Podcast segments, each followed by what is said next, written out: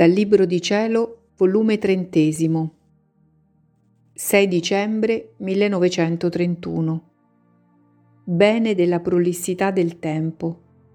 Come Dio conta le ore e i minuti per riempirli di grazie.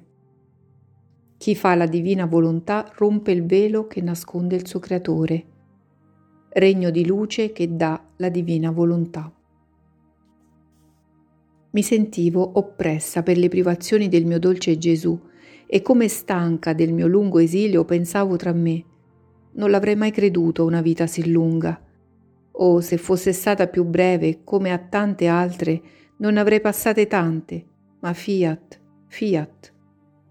Mi sentivo che la mia mente voleva spropositare, perciò ho pregato Gesù che mi aiutasse e gli ho giurato che voglio fare sempre la sua volontà adorabile e il sovrano Gesù, snebbiandomi le tenebre che mi circondavano, ha fatto la sua visitina all'anima mia e mi ha detto con tenerezza indicibile, Figlia buona, coraggio, siccome il tuo Gesù ti vuole più dare e più ricevere da te, permetto la prolissità del tempo, non c'è paragone che regge tra chi mi ha dato prove per pochi anni e chi per lunghi anni. Un tempo prolungato dice sempre di più, più circostanze, più occasione, più prove, più pene e mantenersi fedele, costante, paziente in tante circostanze e non per poco ma per lungo tempo. Oh quante cose dice di più. Tu devi sapere che ogni ora di vita sotto l'impero della mia divina volontà sono nuove vite divine che si ricevono, nuove grazie, nuove bellezze, nuove ascendenze presso Dio, corrispondenti a nuova gloria, da noi si misura il tempo, ciò che diamo ed aspettiamo il contraccambio dell'atto della creatura per dare di nuovo. E alla creatura ci vuole il tempo per digerire ciò che abbiamo dato e quindi farle fare un altro passo verso di noi. Se nulla aggiunge a ciò che abbiamo dato, noi non diamo subito, ma aspettiamo l'atto suo per dare di nuovo. Onde non vi è cosa più grande, più importante, più accetta davanti a noi di una vita prolissa, santamente vissuta. Già ogni ora è una prova di più di amore, di fedeltà, di sacrificio che la creatura ci ha dato e noi contiamo anche i minuti affinché nessuno di essi non siano riempiti di grazie dei nostri carismi divini. Ad una vita breve, poche ore possiamo contare ed un granché non le possiamo dare perché pochi sono i suoi atti.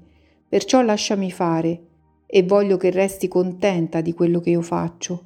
E se vuoi essere contenta, pensa che ogni ora della tua vita è un pegno d'amore che mi dai, il quale servirà ad impegnarmi ad amarmi di più. Non ne sei tu contenta? Dopo di ciò stavo eseguendo i miei atti nella divina volontà e sentivo sopra di me l'impero, la sua immensità che tutta mi travolgeva dentro e il mio amato Gesù ha soggiunto figlia diletta della mia volontà.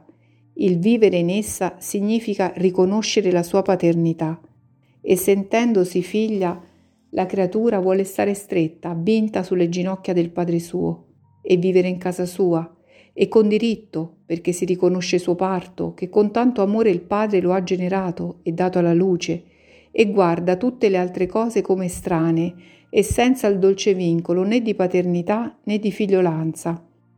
Quindi vede con chiarezza che uscendo dalla casa del padre suo sarà una figlia smarrita, che non avrà neppure un nido dove poter formare la sua abitazione.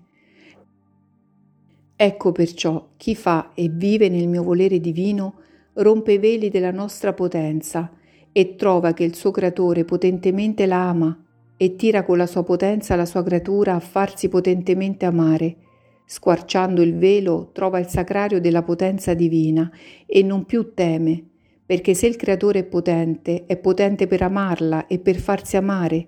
E amando con amore potente, la creatura si fa ardita e rompe il velo della sapienza divina, della bontà, della misericordia, dell'amore e della giustizia, e trova come tanti sacrari divini che sapientemente l'amano e con una bontà tenerissima ed eccessiva unita a misericordia inaudita l'amano trova l'amore rigurgitante che immensamente l'ama ed essendo l'essere divino ordine, l'ama con giustizia e la creatura passando da un sacrario all'altro, non fuori ma dentro di questi veli, sente i riflessi del suo creatore e lo ama sapientemente con bontà e tenerezza, unita a misericordia, che non avendo bisogno il suo Dio, la rivolge a bene di tutte le generazioni. E la creatura, sentendosi l'amore che le rigurgita nel seno, o come vorrebbe sciogliersi in amore per amarlo, ma la giustizia, conservandola, le dà l'amore giusto, per quanta creatura è possibile, e la conferma in vita. Figlia mia, quante cose nascondono questi veli delle nostre qualità divine, ma a nessuno è dato di rompere questi veli se non a chi fa e vive nel nostro volere. Essa sola è la fortunata creatura che non vede il suo Dio velato, ma come egli è in se stesso. Siccome non siamo riconosciuti quali siamo in noi stessi, del nostro essere supremo, hanno idee così basse e forse anche storte, e questo è perché non avendo in loro la nostra volontà, non sentono in se stessi la vita di colui che l'ha creati. Toccano i nostri veli, ma non ciò che c'è dentro, e perciò sentono la nostra potenza come opprimente, la nostra luce eclissante, come in atto di allontanarli da noi e metterli a distanza. Sentono la nostra santità velata, che fa loro vergogna e sfiduciati vivono immersi nelle loro passioni, ma la colpa è tutta la loro perché c'è una sentenza detta da noi nel paradiso terrestre, qui non si entra. Questo è il luogo solo per chi fa e vive nella nostra volontà. E quindi le prime creature furono messe fuori, mettendo un angelo a guardia affinché impedisse loro l'entrata. La nostra volontà è paradiso, terrestre in terra e celeste in cielo, delle creature, e si può dire che un angelo è messo a guardia di essa, e chi non la vuole fare e non vuole vivere nelle sue braccia e fare vita comune nella sua abitazione sarebbe un intruso se ciò farebbe, ma non lo può fare nemmeno perché i nostri veli si fanno tanto fitti che non troverebbe la via per entrarci. E come un angelo le vieta l'ingresso, così un altro angelo guida e dà la mano a chi vuole vivere di nostra volontà perciò contentati di morire le mille volte anziché non fare la nostra volontà. Tu devi sapere che essa è tutto occhio sopra la felice creatura che vuole vivere di essa. E come la creatura fa i suoi atti, così la divina volontà le fa il suo bagno di luce divina. Questo bagno la rinfresca e le fa sentire i rifrigeri divini. E siccome la luce, come si forma, così produce in natura sua dentro dei suoi veli di luce, di fecondità, dolcezza, gusti, colori, sicché mentre apparentemente pare solo luce, dentro nasconde tante belle ricchezze ed innumerevoli qualità, che nessun altro elemento può dirsi simile ad essa, anzi è dalla luce che gli elementi implorano la fecondità e il bene che ciascun elemento deve fare nell'ordine in cui è stato messo da Dio. La luce si può chiamare l'anima delle cose create, simbolo della nostra luce increata, del nostro fiat divino, che anima tutto. Onde con questo bagno di luce divina, mentre sta per fare i suoi atti in essa, l'anima si sente raddolcire, plasmare, imbalsamare, fortificare, purificare ed investire della bella iride dei colori divini, che rendono l'anima tutta aggraziata, speciosa e bella, che Dio stesso si sente rapire di una beltà sì rara. Questo bagno di luce è come il preparativo per poter varcare le soglie e rompere il velo che nasconde il nostro essere divino alle umane creature.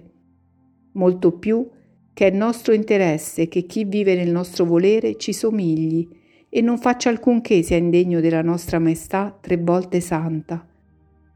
Perciò pensaci che un bagno di luce ti dà la mia volontà ogni qualvolta ti disponi a fare i tuoi atti nella sua luce interminabile, affinché sia attenta a riceverlo.